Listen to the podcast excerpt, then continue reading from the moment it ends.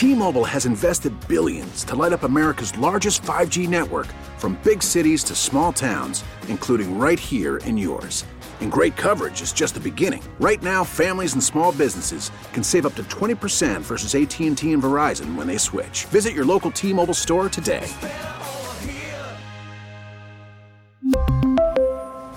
Plan savings with 3 lines of T-Mobile Essentials versus comparable available plans. Plan features and taxes and fees may vary. Hey, Rob Bradford here. I have set out on a mission with my good friends at FanDuel to prove what I have known for some time baseball isn't boring. Now I have a daily podcast to prove it with some of the most notable people in the baseball world screaming baseball isn't boring from the mountaintops or at least agreeing to come on our show. Players, managers, GMs, and yes, even the commissioner of baseball, Rob Manfred. It has been a constant wave of baseball's most powerful voices. So join the revolution. Subscribe and soak in Baseball Isn't Boring. Listen on your Odyssey app or wherever you get your podcast. You'll be glad you did. From KCBS Radio, I'm Sydney Fishman in for Matt Pittman, and this is Bay Current for Tuesday, May 10th.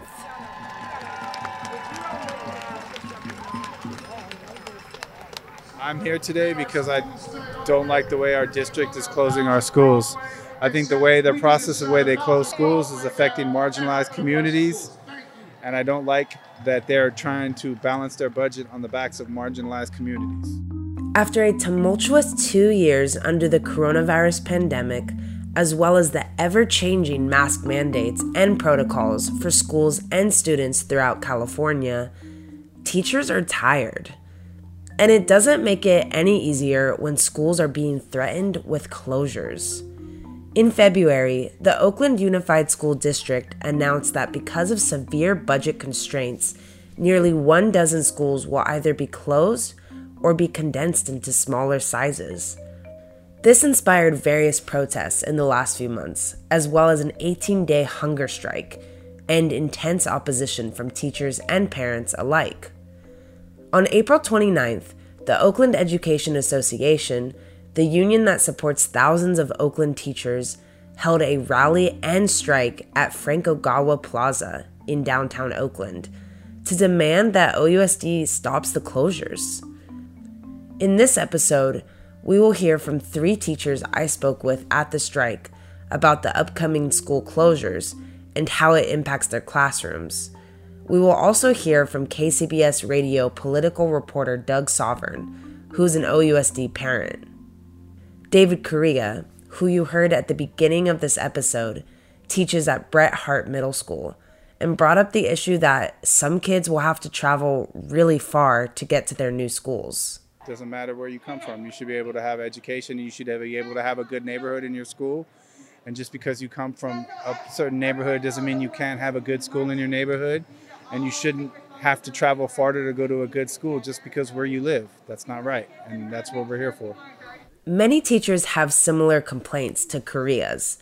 Another teacher I talked with at the protest, Rodney Brown, teaches at Skyline High in East Oakland and is concerned about the list of closures being largely in minority communities.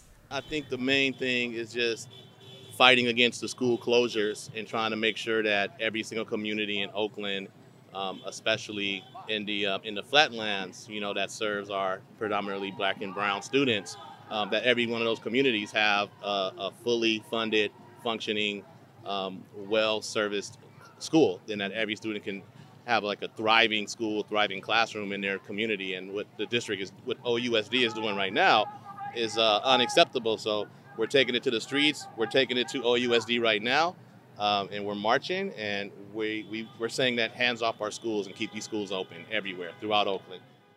OUSD attempted to make a legal injunction to end the demonstration, but was rejected by the Public Employment Relations Board after the board said the strike was legal and within the union's contract. Brown explained to me that since OUSD was in breach of the union's contract, their demonstration was completely legal. The reason why we're doing the ULP one day strike is because in our contract, in an agreement between OEA and OUSD, the district needs to engage stakeholders, need to engage the school communities, need to engage parents, and um, need to engage with OEA when they want to discuss closing schools or consolidating schools. It's just something that they can't do unilaterally without any kind of engagement. So once they broke that contract, then that made us strike legal and we took the vote to the membership. It wasn't just something that that OEA leadership decided to let's have a strike. It came really from all of us, the entire OEA. It came it was came down to a vote, and that the uh, membership wanted this strike, and here we are. OUSD is standing firm in their decision to close schools. Not only does the district say the closures are because of a decline in enrollment, but also that they don't have the funds to keep the schools open. The list of closures is fairly long, and schools will be closed down in increments, according to OUSD's plan. Community Day School and Parker K 8 will be closed this year, and next year, Brookfield Elementary, Carl B. Munck, Grass Valley, Horace Mann, and Korematsu Discovery are all set to close. Rise Community School and New Highland Academy will be merged into one school. Another aspect of the plan is to decrease the number of grades taught at La Escuelita and Hillcrest, which the OEA has also avidly opposed. But the school district has faced a series of challenges in the last school year, including pushback for their handling of the coronavirus pandemic and the declining number of kids in their schools. In the last 20 years, OUSD has lost about 20,000 students and charter school enrollment has increased, according to a report by the Oaklandside. KCBS Radio's Doug Sovern, whose children attend OUSD, discussed how he's seen the board struggle with financial pressure and that school closures may be one of the only solutions in mitigating costs. There's been tension between them, obviously, for a long time. They've had strikes in the past. Their current contract is expiring.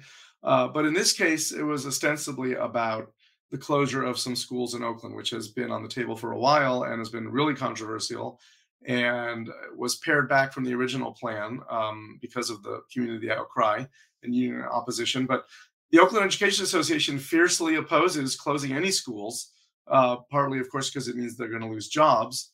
But they claim it's more because of the impact on especially uh, kids of color. Um, but the fact is, Oakland has um, probably, you know, if you just look at the numbers, far more schools than other districts its size because of shrinking enrollment. Uh, and it probably does need to close some schools. I mean, they have some schools that are under enrolled and that are small, um, and then they have some very large schools that are that are over enrolled. So um, the the way the district sees it, they have too many schools, and there are schools in areas that don't have a lot of kids living in them, where they're bringing kids in. I mean, some of these hill schools like Kaiser, which closed uh, last year, and then uh, Carl Munck, which is supposed to close this year um, there aren't a lot of kids living up in those neighborhoods, um, and so kids come from um, other district, uh, you know, the flatlands, other parts of the city to go to school there. So it's not that practical to have those schools. So those are among the ones they're closing. So the OEA just does not want these schools closed, and the district says we have to close these schools. And there's no doubt, you know, there, there's there's um, some truth and logic on both sides. There's no doubt that the district has had a lot of financial mismanagement, has huge overhead, uh, has spent very poorly, has been run badly financially for years. Um, and that's why they've had outside agencies come in and take them over sometimes. And they're under threat of the county doing that now.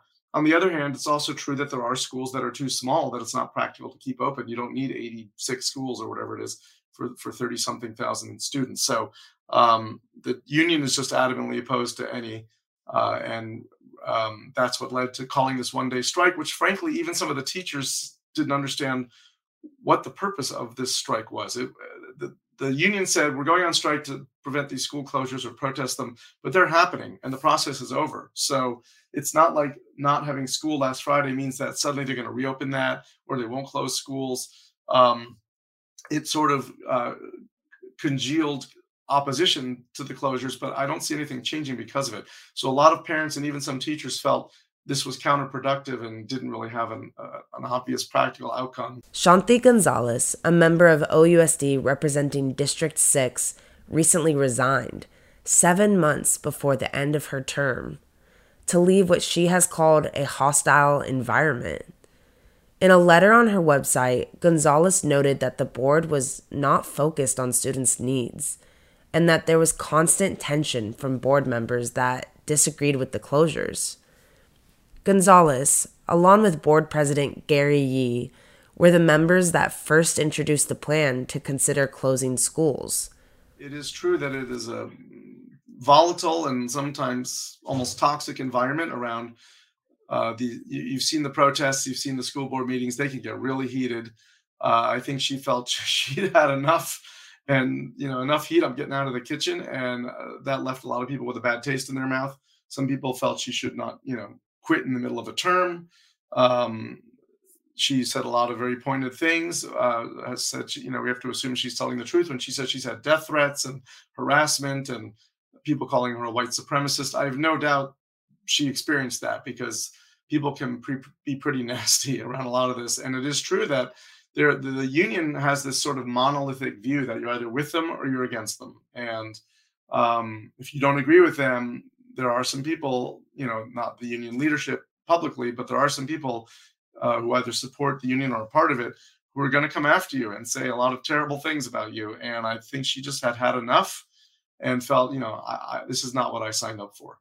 Uh, I think it's better than it was. There are some better people in leadership. I think uh, the superintendent is really smart. I think there's some good people on the school board. There's some really well-meaning parents in the PTA. I'm active in the PTA at my school, um, but it's a really tough thing. The mayor doesn't have direct control over the schools.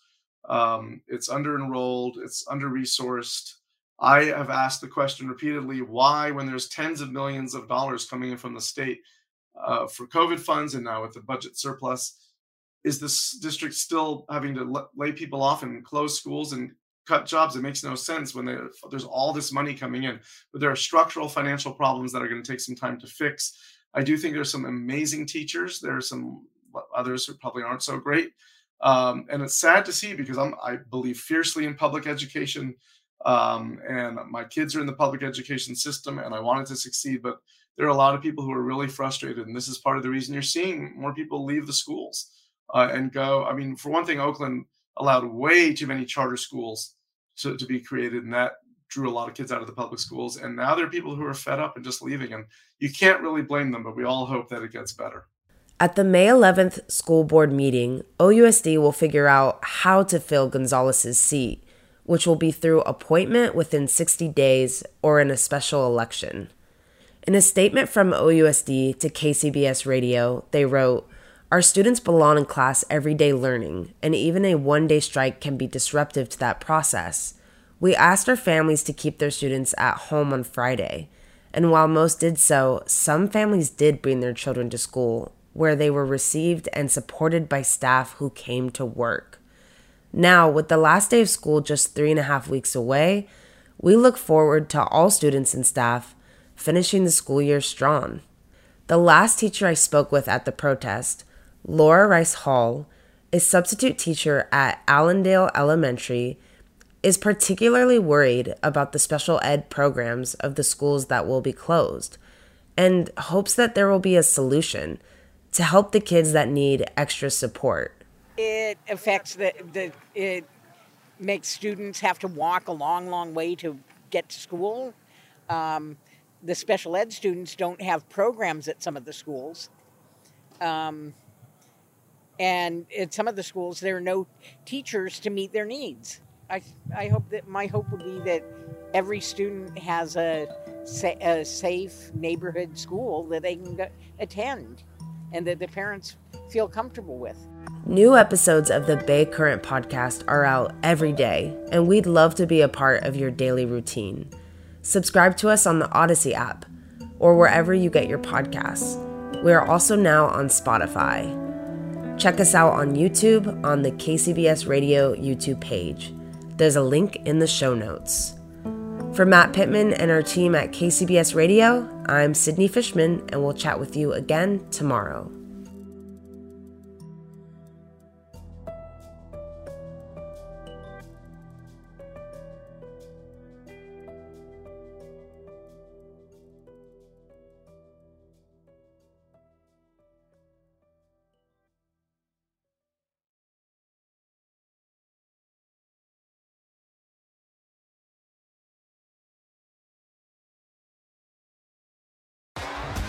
T-Mobile has invested billions to light up America's largest 5G network from big cities to small towns, including right here in yours.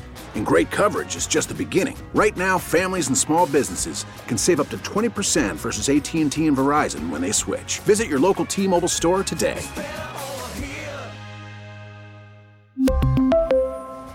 Plan savings with three lines of T Mobile Essentials versus comparable available plans. Plan features and taxes and fees may vary.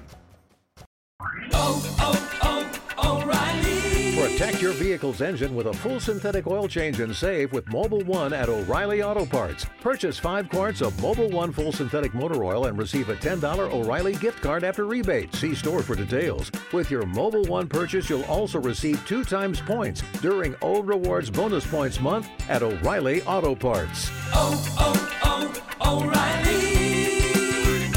O'Reilly Auto Parts. Hey, Rob Bradford here. I have set out on a mission with my good friends at FanDuel to prove what I have known for some time baseball isn't boring. Now I have a daily podcast to prove it with some of the most notable people in the baseball world, screaming baseball isn't boring from the mountaintops or at least agreeing to come on our show. Players, managers, GMs, and yes, even the commissioner of baseball, Rob Manfred. It has been a constant wave of baseball's most powerful voices. So join the revolution, subscribe, and soak in Baseball Isn't Boring. Listen on your Odyssey app or wherever you get your podcast. You'll be glad you did.